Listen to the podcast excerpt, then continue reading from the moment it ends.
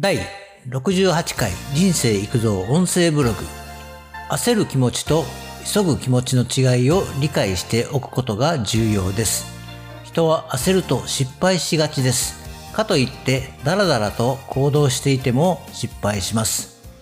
焦らずに急ぐときは急いで効率よく行動しましょう。そもそも焦る気持ちと急ぐことは違いますから意識して整理しておきましょう。ということで、焦る気持ちは潜在意識の中に潜んでいます。何かに向かっているとき、第一の目標が道半ばって時は、まだまだ結果も成果も上がってこないですね。集中力を高めて、早く的確な行動が求められます。だらだらしないでさっさと効率よく行う。コツコツと地道に目の前のことを的確に継続してやる。普通に言われることでもあり、言われなくてもちゃんとやっているはずです。これは急いでスピードアップで作業するということです。しかし、急ぐことが焦りになっていることってあります。なんで焦る気持ちになるのでしょう？マイナス負のスパイラルに陥っていることがあります。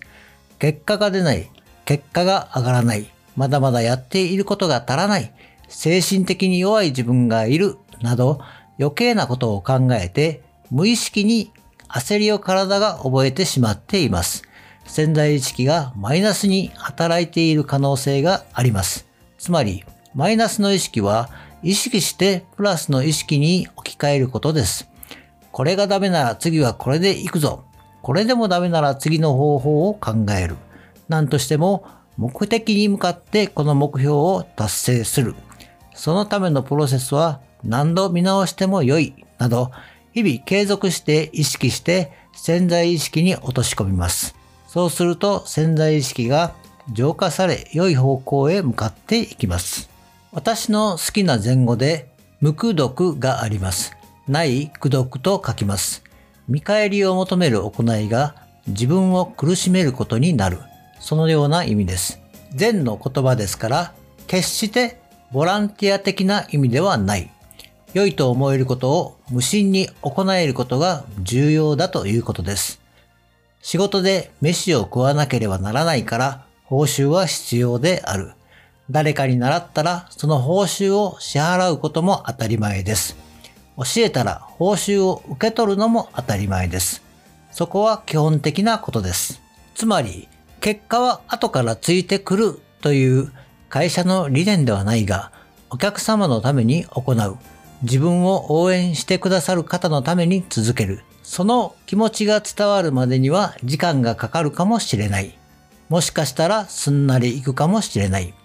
じっくりとその時を見ながら、プライオリティを間違わないようにしてコツコツやり続ける。例えば、神社に行ってお金持ちになりますようにとただ祈っているだけだと、日々の精進もしないで虫が良すぎる。神様も相手にしてくれないのと同じです。目的に強い意志で向かうなら、焦りなど生まれてこないはずです。コツコツとやることが楽しくなってくると、それは良い方向へ向かっている証でもあります。プロセスも自然と修正されるし、また楽しくなります。最後にまとめ、小さな器に器以上の水を入れてもこぼれます。大きな器に変えていくことから始めましょう。無垢読は自然体で笑顔で一日一善から始めると体感できますよ。小さなできることから始めましょう。今日はここまで。バイバイ。